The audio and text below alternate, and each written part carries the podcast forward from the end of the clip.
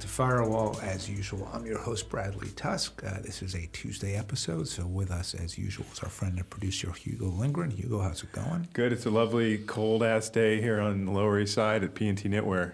Yeah, it's um, winter has finally come. I'm you not, looked really cold when you arrived this morning. You had I the coffees, the and you looked you looked miserable. I have to say, you know, as, as soon as Lyle is out of the house, which is still not for another four or five years, I am house, not years. spending another winter in New York City. I love this city. Miami, LA. What's going to be LA? LA okay. Yeah, but January, February, March, April, I'm out of here. Oh, Jesus. All right. But April's a little tricky because of opening day with the Mets and stuff, so we'll see. But but January, February, March for sure. Okay.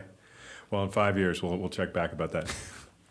um, well, we'll have the P&T Knitwear studio somewhere in LA then, right? Yeah, I guess we'll have to. Yeah. Okay. So, Bradley, what are we talking about today? Um, so, I wrote a column over the weekend, kind of based on, you know, my daughter Abby is in the 11th grade. She was actually on a podcast that we did here uh, about a month ago. I think it was October 1st. Um, your daughters are also in the 11th grade at the same school and that means we're in the college application process. In fact, I think we're both going to an event at the school tonight about it. And, and I was just kind of thinking about both in context of, of, Abby and her friends, and also my students uh, at Columbia Business School, and kind of you know what really matters and what doesn't when it actually comes to career success. And I think kind of what hit me is that there's a really big misconception in society where we confuse sort of IQ and academic performance um, for overall for the skills that one would need to be truly successful in the workplace. And this is just about the workplace, not about your life overall. Um, and, and, I think that that really does uh, kids a disservice because you know they spend so much time desperately worrying about which Ivy League school or whether they get to the 32nd best school in the country on the U.S. News reports as opposed to the 42nd best school in the country and every GPA point and everything else. And the reality is um, based on now the 27 years that I've been in the workforce in so many different capacities, right? Whether it's in government and politics, on the campaign side, on the you know running the state of Illinois, uh, an entrepreneur, CEO, head of a venture capital fund, as a philanthropist, as a, a, writer and a columnist and a podcaster, as a small business owner, as a professor. Know, I, I feel like I've seen this from so many different angles. And I started writing up, and this is, shows you how exciting my Saturday night was. You did this on Saturday night? I did. I did. I mean, we did a fun, few fun things this weekend. Lyle and I saw Black Panther 2, which I highly recommend. Okay. Uh, Abby and I went. How long are the fight scenes? The first uh, Black Panther, the fight scenes were so shorter. Long. Shorter, Jesus. yeah. And then uh, Abby and I went to the Giants game yesterday. Oh my God. Um, so we did some stuff. But Wait, Sat- whose idea was that? It was uh, Josh, my brother-in-law, had oh, okay. uh, tickets and invited us. Okay. Um, so Abby and I decided to go.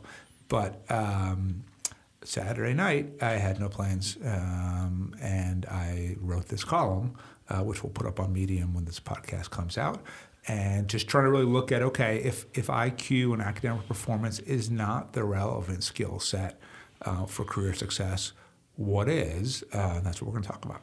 So I have one quick question before that. So as Bradley said, Abby's in 11th grade, as are my two girls.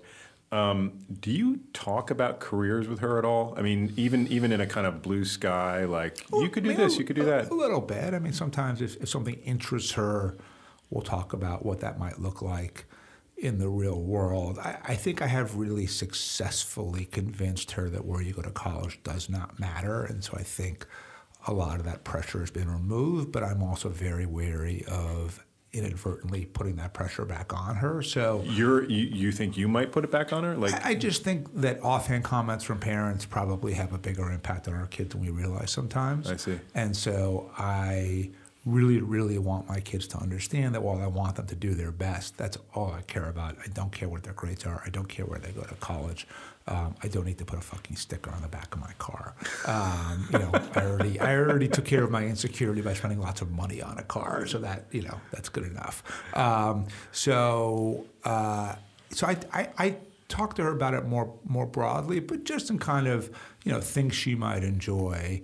But she's 16. You know, let her take the next decade to explore the world and see what different stuff she likes and she's interested in. And you know, I'm really excited for her to go to college, especially because she's one of those kids who does really, really well in classes she likes and not nearly as well in classes she doesn't, um, simply because she's either engaged or she isn't.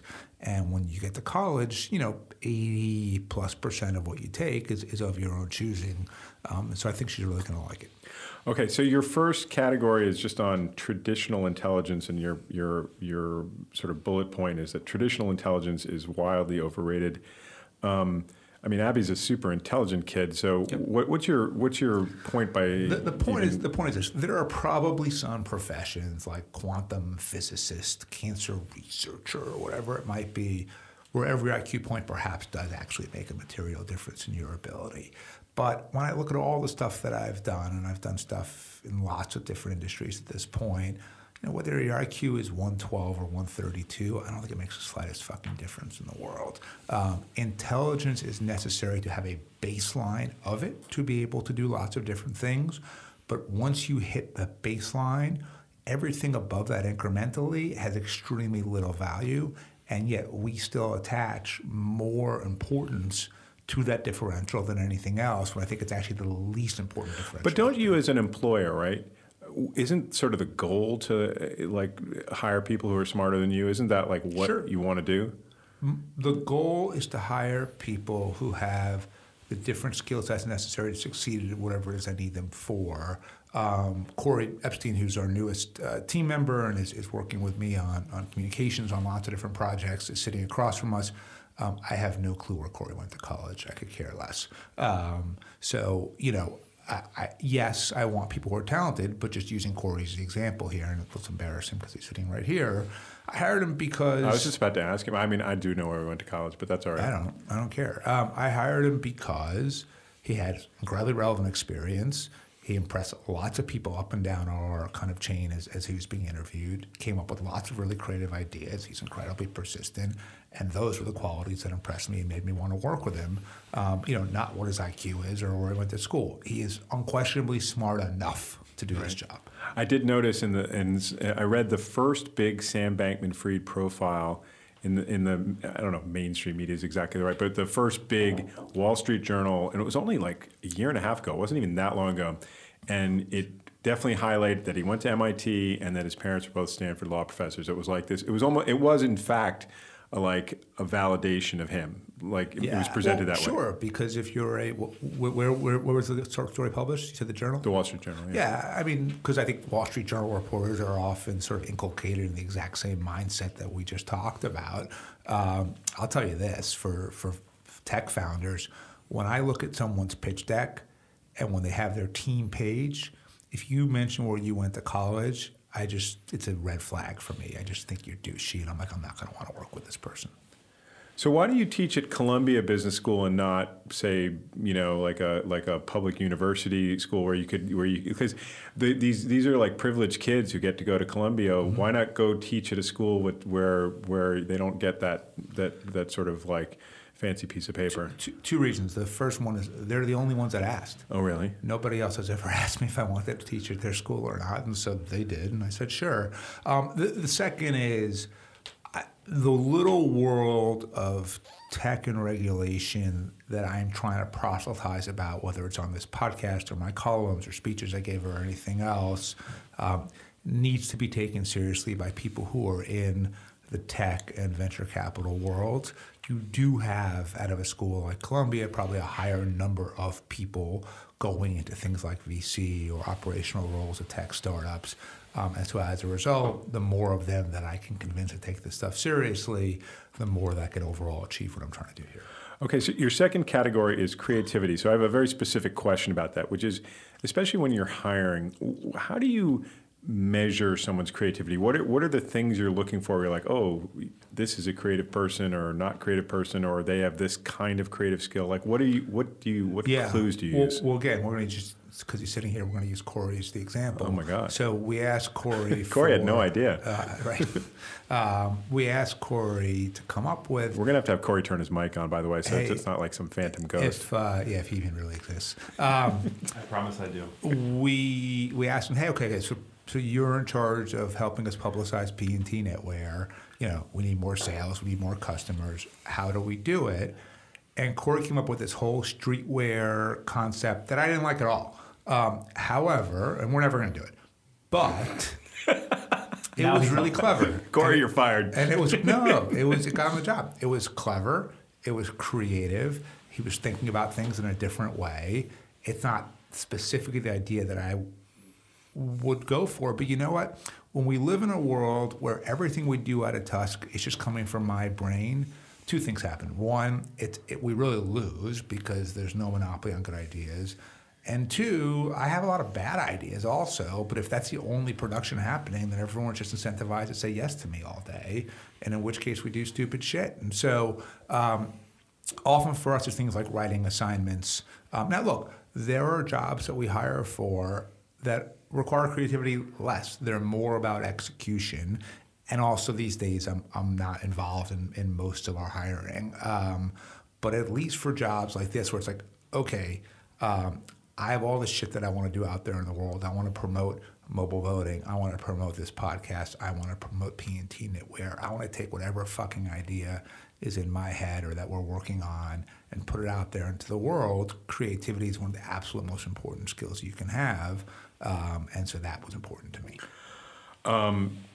Category number three, character matters a lot. You're right. Again, I'm going to ask the same question of how.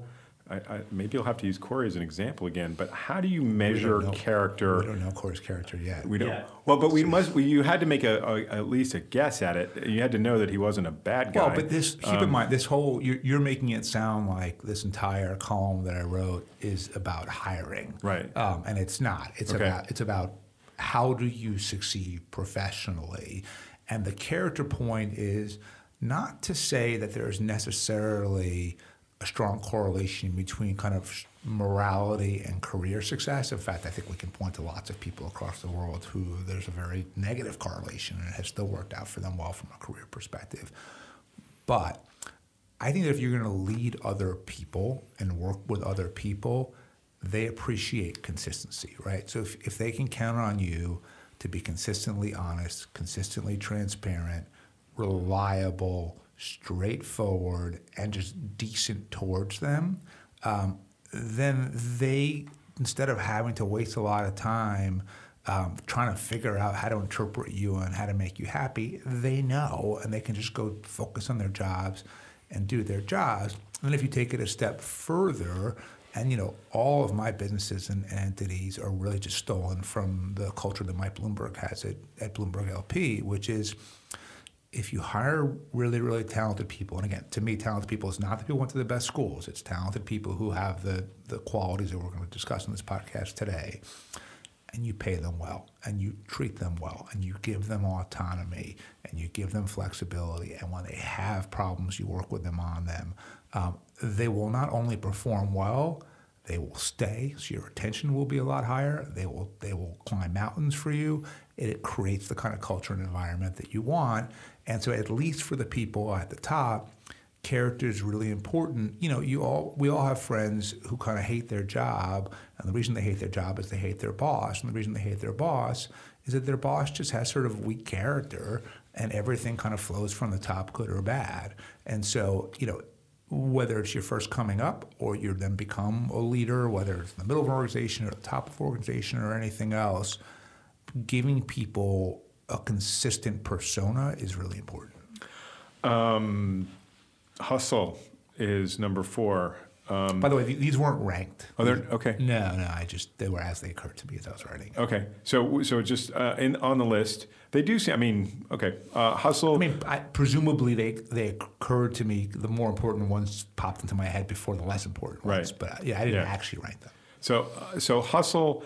Give us an example of hustle. Even like a like. Actually, you talked about one in the in the podcast you just did with Guy um, about when you met Ed Rendell. Yeah, I'll tell that story. That's it's sort of the ultimate hustle. Um, Okay, story, t- so right? and and that's a, like a definitional like because if you hadn't done that, where would you be? Correct. Go so um, I grew up interested in politics, but not connected to anything. Where I'm a first generation American. Um, we didn't know anybody. But in 1992, the Democratic Convention happened to be here in New York. It was the Bill Clinton nominating convention. And my dad had a friend who was a lawyer for the Carpenters Union, a guy named Brian O'Dwyer. Brian's a really, really lovely man. And Brian knew that I was interested in politics.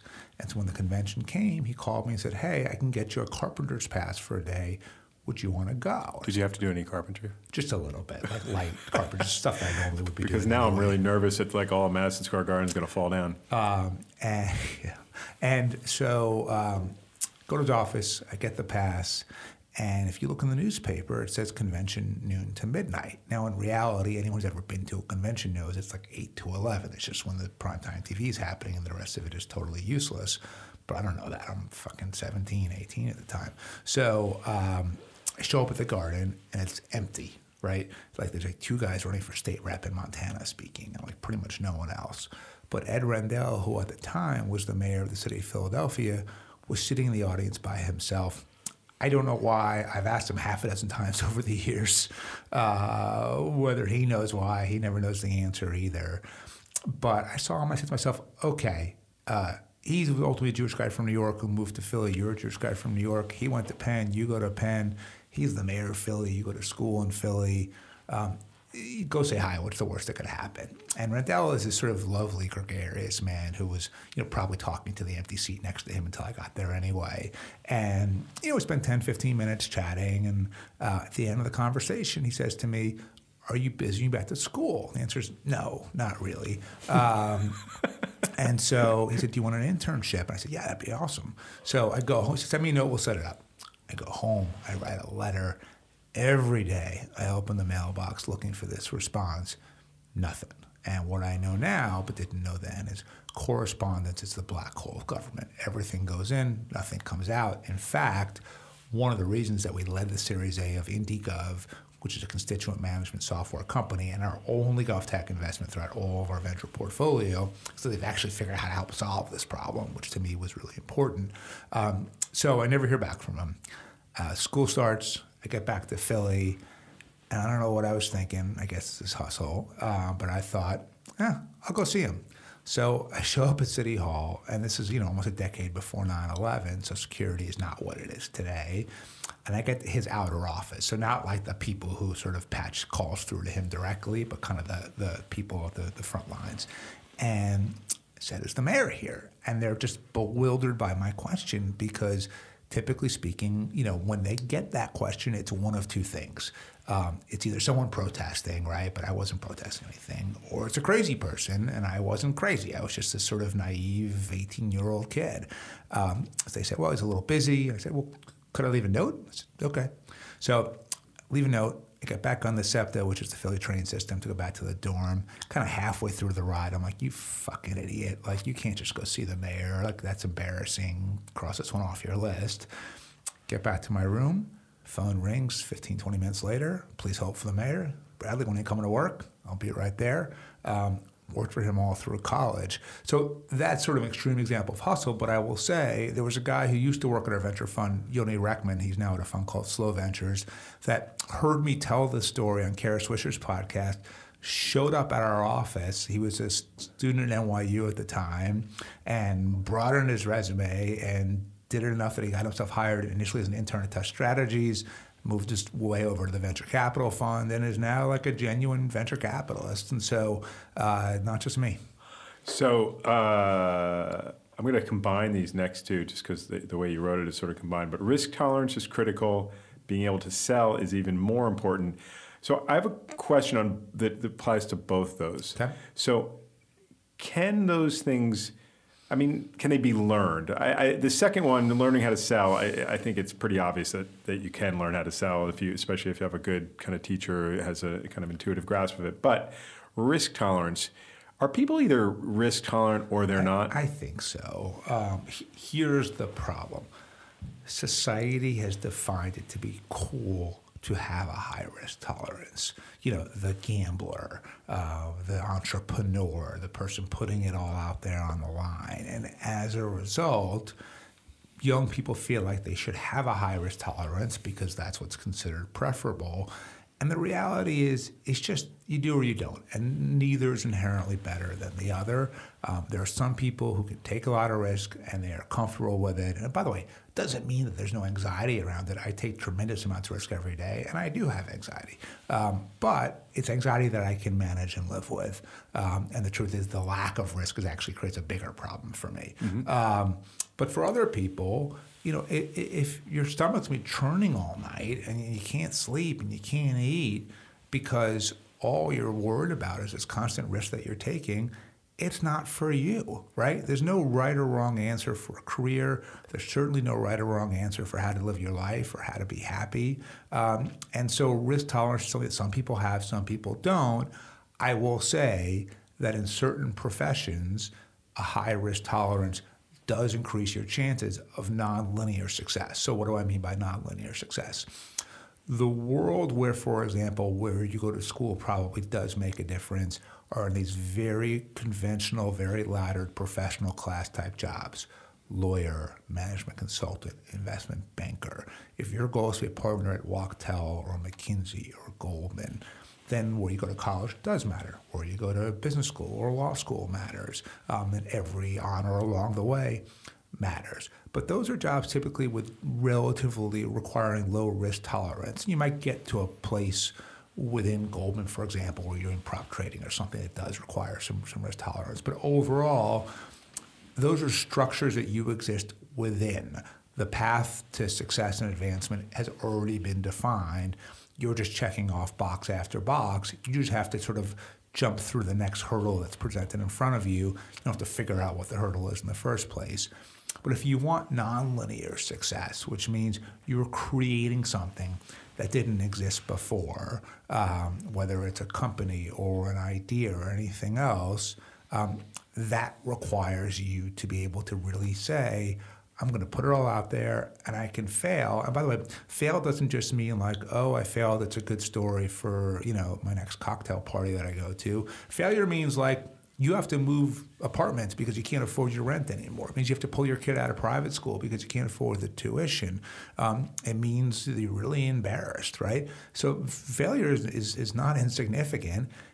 You have to be willing to say, I will take all of that risk simply because I can't not do it. And so, in some ways, risk tolerance almost at a high level isn't even an option for those people who have it like me you just have to do it. So I don't think it can really be learned. I think that you could probably train yourself to take on a little more risk than you might otherwise, uh, but it's still basically going to be, uh, you know, at someone else's behest and lead. Um, Street Smarts is your. Well, let's go to selling. Though. You, you want you want to do selling? Okay. Well, because it's it's it's interesting in that can you because I the question you asked I, I, was debating when I was writing this. Um, can you learn how to sell? So yes, you know someone can learn how to go door to door and sell Tupperware or whatever it is, and they will get better at it with more reps, like anything else. Um, and there are books you can read and classes you can take and everything else. But I like your Tupperware example. That's a nice kind of old school you. touch. Yeah, yeah, right, right. The Tupperware, whole, right? MLM world there. Um, but at the end of the day, I, I think either you love to sell or you don't. I fucking love to sell, and the reality is when I was at the Parks Department as their press secretary when I was 20, 21 years old, and I was pitching stories about playground openings fucking gleefully. I'm like every You sold some good playgrounds? Uh, yeah, sold a lot of good playgrounds. Um, and, you know, is that that ultimately was the exact same mentality and skill set that when I started Tusk Strategies, let me get clients. When I started Tusk Ventures, let me get LPs, and that helps me win deals uh, from founders. And everything else that I do – but I really enjoy it. I get such a rush from selling successfully that it makes me want to do it over and over and over again. And as a result, I'm pretty good at it, right? And so, can you learn it and get better at it? Sure. I have all kinds of things I don't like doing that I'm not as bad as I used to be. Name uh, one. Because uh, patience, you know, while I'm still really impatient, I am more patient than I used to be. I've noticed that. That's um, true. And that's because I understand that it has some real value. Also, you have Megan. How does she help my patience? She helps your patience. She does? Yeah, she does. Why? She's constantly uh, suggesting you be patient. Okay. I think she helps. Huh. You might have just undermined her completely. Oh, fuck. fuck. but I think it's a very positive influence, and she has it. it, it she, it, I mean, you already value her, so I do. So Um, um, Megan's my chief of staff. yeah, by the way. she's Um, very good at making Bradley patient. So, so there are things you can learn and improve at, um, but I think with sales, at the end of the day, either you just fucking love it or you don't. Okay, I want to ask about street smart. What is street smarts? Like, I, like, uh, I, I think of street smarts like from the 1970s when I was growing up in New York, and it was like how not to get mugged was like how I thought of street smarts. Um, how do you think of street let's, smarts? Let's put it in a modern day venture capital context. Okay. Right. All day. Very which, very little of which takes place on the street. But go ahead. it takes place on Zoom now. But um, all day, we get pitched by people who have an idea, they're starting a company or they've started a company and they need money to run the company and they want money from Tusk Venture Partners, right? And street smarts means listening to this founder talk and saying, this person's full of shit or this person is not. This person is faking it until they make it, or they actually understand what they're talking about.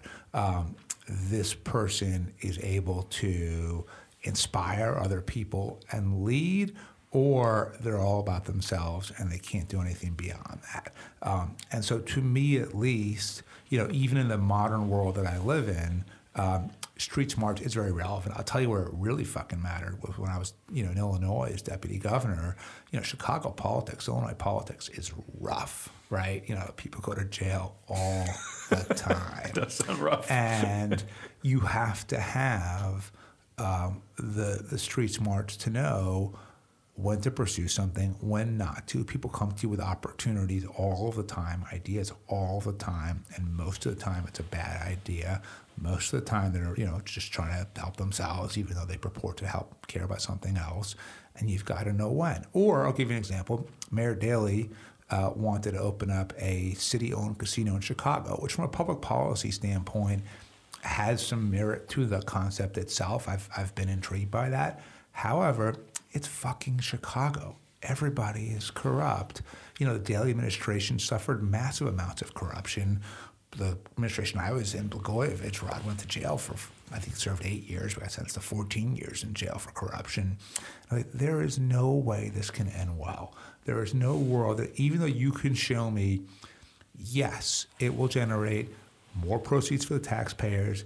Yes, it is crazy that people who want to gamble, who live in Chicago or visit Chicago, have to cross the border to Indiana to do so. You're just giving away money and everything else.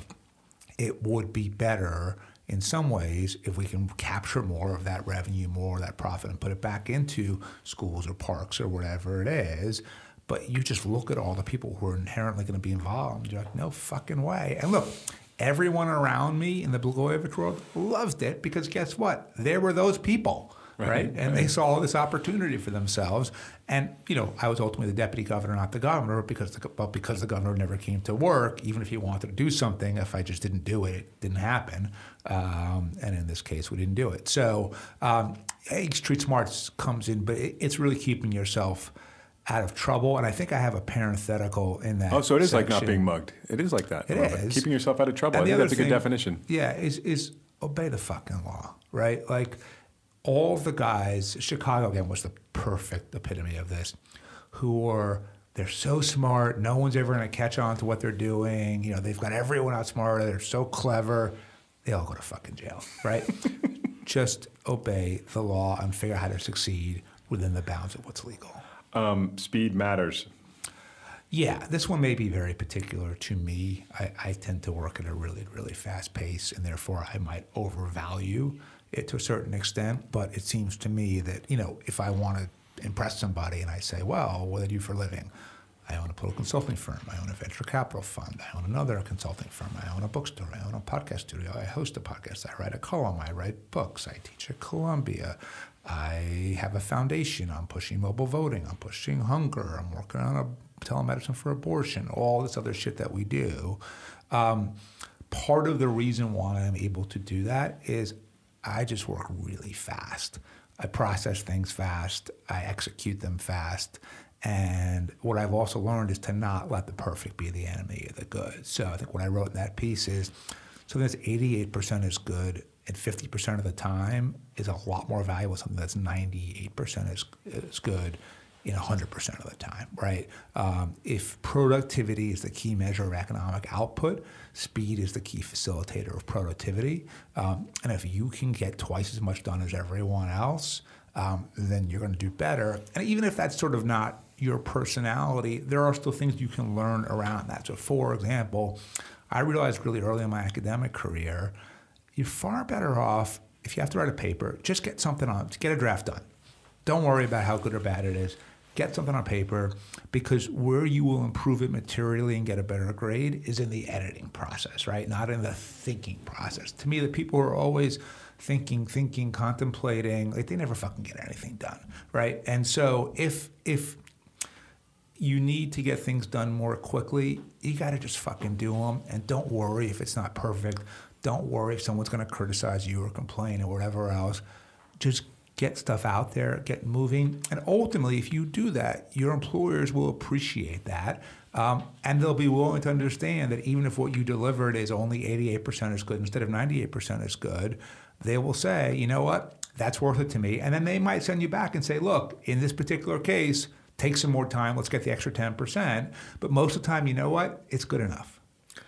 Uh, ability to handle failure yeah, look, no one likes to fail, right? So like there's this myth in Silicon Valley of how like failure is so great because we learn from our mistakes and then, you know, we won't make them when we start the next company. That's true. Hopefully we all learn from our mistakes. Um, I think the distinction is can you get off the mat or not, right? And again, this comes back to knowing yourself, um, whether it's risk tolerance or anything else. So I fail a lot and it sucks, right? So I started a tele-religion social media platform uh, about two years ago called Exalt. Um, we declared bankruptcy and shut it down this past summer. Um, I thought it was a good idea to run Andrew Yang for mayor of New York City. We lost. Um, definitionally, because we are early stage venture investors, 25, 35% of our deals, we expect to fail and go to zero. I wrote a TV show, and my partner was Steven Soderbergh, and I was certain that it was going to get on the air and be a big thing.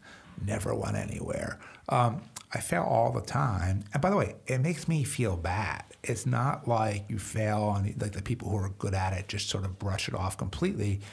You just brush it off faster, right? So, for example, uh, I wrote a novel recently and my agent sent it out to publishers. It's sitting in front of them. No one has jumped at it yet, so clearly it's not. No one thinks it's going to be the next Harry Potter.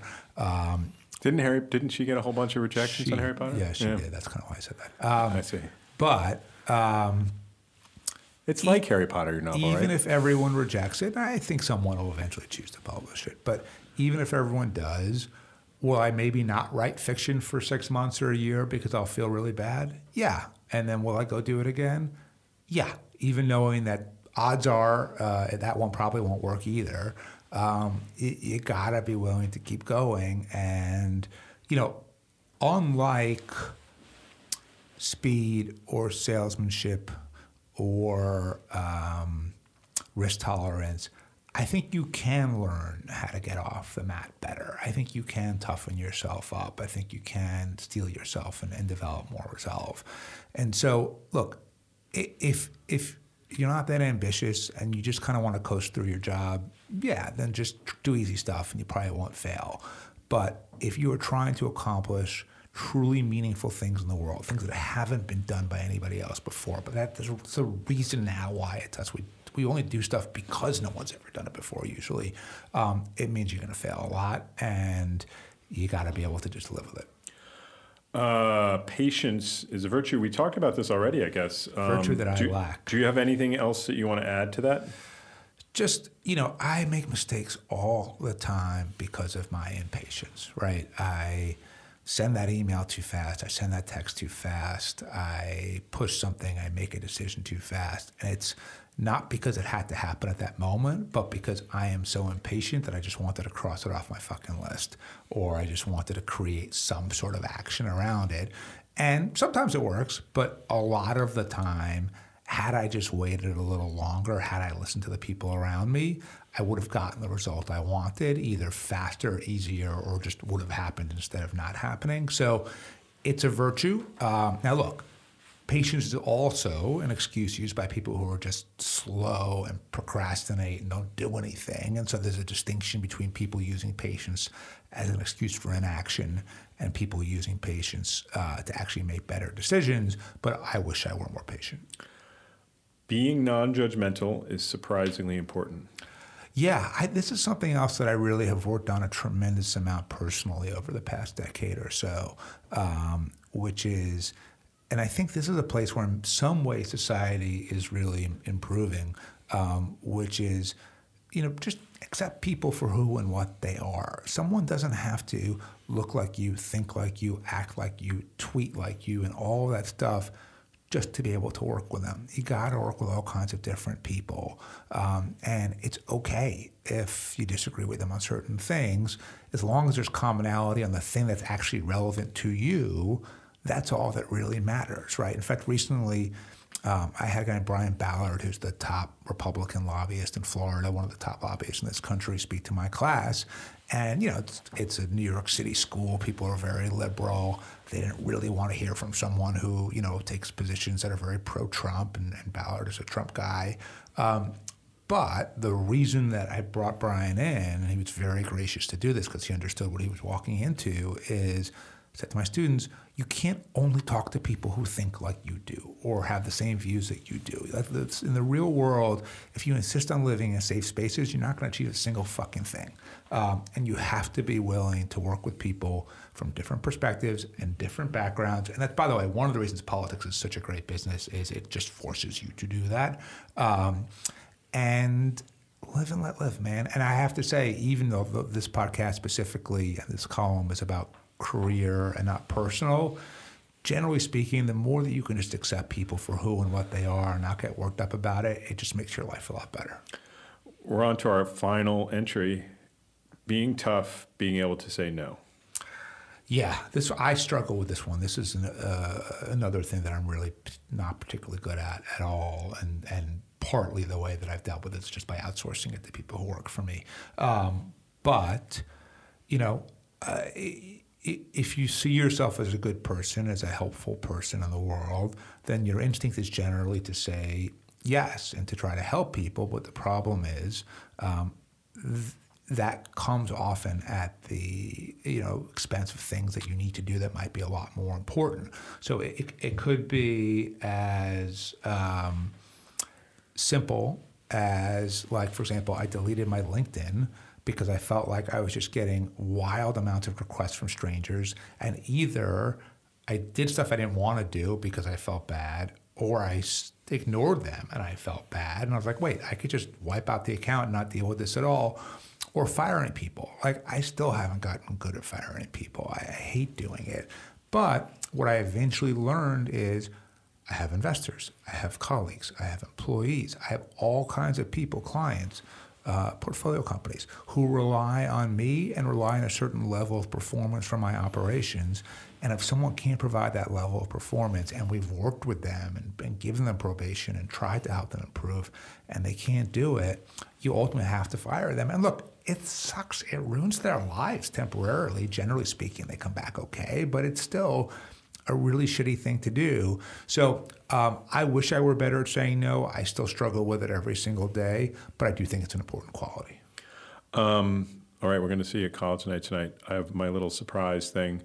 Um, Corey, I'm going to ask you to put your, uh, just speaking to the mic, I'm going to turn your mic on so that you're going to pick one. So um, now that you're not anti New York Times anymore, by the way, um, yep. Uh, I, can, I can. I can. I'm still anti the reporters and editors that wrote that bullshit hit piece on. Right. Me. Okay. Fair enough. Um, but you're not anti the food people. So um, this weekend there was a fantastic uh, insert in the paper edition of the New York Times, which I realize is like almost nobody gets. So you and I, I get it. About that. Oh yeah, I, I get just so, Saturdays and Sundays. So, so there was the pie um, spe- special section, and they had these pretty awesome pie suggestions yeah. and recipes and pictures for um, for Thanksgiving. So I'm going to list the six that were in there. Yeah. There are actually many more on their website that I just looked at and that look pretty great too. But I just want your your pick of these six pies, and I want I want Corey's pick too. Yeah. Ready? You ready? Eggnog sweet potato pie. That's one pie. That's one pie. Okay. Spiced pumpkin cheesecake. That's pie number two. Okay. Cranberry lemon meringue pie. Pie okay. number three. pecan sandy pie, which I have to say was the best looking of all the pies, like incredible looking. The sand is represents what? Because Sandy, it's sand. no, sandy's a cookie. Like a pecan sandy is a type of cookie. Oh, okay. So the- it's a pecan sandy pie. So it's Got like, um, it's like a shortbread type cookie, I think. Um, maple cream pie with blueberries Okay. and caramel apple pie. Ooh. So, Sorry, so I'm going to go start. Am I ranking them?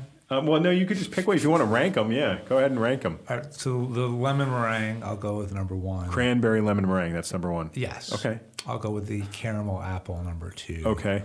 I'll go with the maple syrup, number three. That's maple cream pie with blueberries. Maple cream pie, and I love blueberries, so that, that's number three.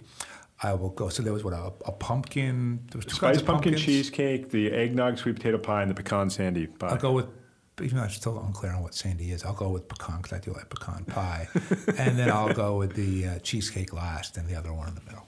Okay, so the, the the spice pumpkin cheesecake is number six, and number five is eggnog sweet And potato is pie. the dif- degree of difficulty of making these pies roughly the same? I, I think they didn't. None of them. I mean, the meringues are always a little annoying. I find, but I'm not a real pie maker. Although I might make one of these. Um, so I'm having lunch with our mutual friend Mark Bittman this week, so I will uh, quiz him on the six and see where he comes out. yeah, he probably has some even better suggestions. I'm sure he does. Uh, Corey, what's your? You don't have to rank all six. What's your pick? Well, this is annoying because Bert, Bradley and I oh. keep picking the same things. We went out to lunch. We ordered the same thing. Yeah, that was and you can. I have you. proof. I wrote cran lemon and caramel apple as he was ranking them. It's Wow. me before you shared your see. Uh, I don't know. response.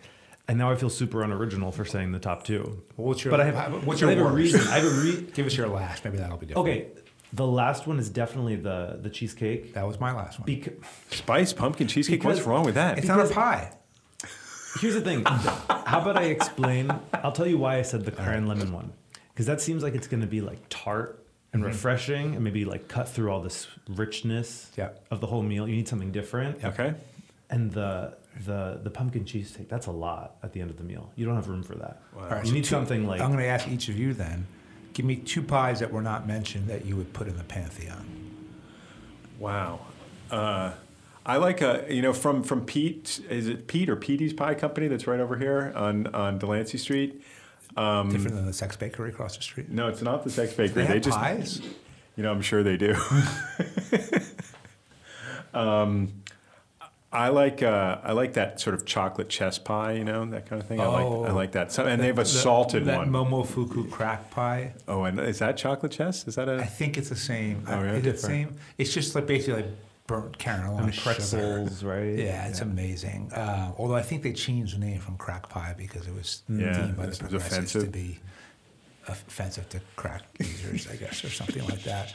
Um, banana cream would be the one I would throw out there. Oh, really? You like banana Fucking cream? love it. Oh my god, that's so funny. I like banana cream too. Do you know like the one that you make with vanilla wafers? You know that one? Mm, I don't know that one. That's like the the pudding from Yeah, the Magnolia pudding. But I Bakery, think yeah. you can put a Yeah. pie in there. Anyway, that what, okay. What's your pretty pick? So not Thanksgiving, but key lime pie. Oh, key lime pie. Is Key lime pie again, like it cuts through. It's a little tart. It cuts through. Do you go to that place on. Red Hook? You know that Red Hook? uh, Yeah, yeah. Key lime pie place. So I, I went to Key West once and I had the pie and it was good. This happens to me a lot. where this I does go- happen to you a lot. I can this I type of story. Go to the place that has the thing, and I have the thing, and it's good. Maybe it's just the sort of, in some ways, the curse of living in New York City. Um, Yeah, it's true. It's a good point. But it's just, it wasn't like I wasn't blown away. You weren't like, "Wow, I'm coming back for Right. this," right? You can go to Red Hook, and it's going to be better. What's the place in Red Hook? There's just Steve's. like a Steve's Steve's. Key Lime Steve's, Pie. yeah, it's it's famous. Okay. It's a It's kind of a dump, but the pie is delicious. And they f- they have the frozen ones, they have the raspberry ones, the dipped in chocolate ones. All right, I'm going to go to Steve's and get a pie. And Okay. the, the But sec- you, did you give your what pies that you would put What- in? what's off oh, your you list? did. You said Well, the- you know what's really the funny though is that well, right. I, I well that was the one that's not on the list, but on the list, I, I, I the one I, I do want to make the eggnog sweet potato pie. Uh, oh, oh, that was my bottom one. All right, Yeah. will you will you make it and bring it in for the podcast? Yeah, yeah, next week There or we two go. weeks from now. Yeah, I'll do that. All right. Thanks, guys. Bye.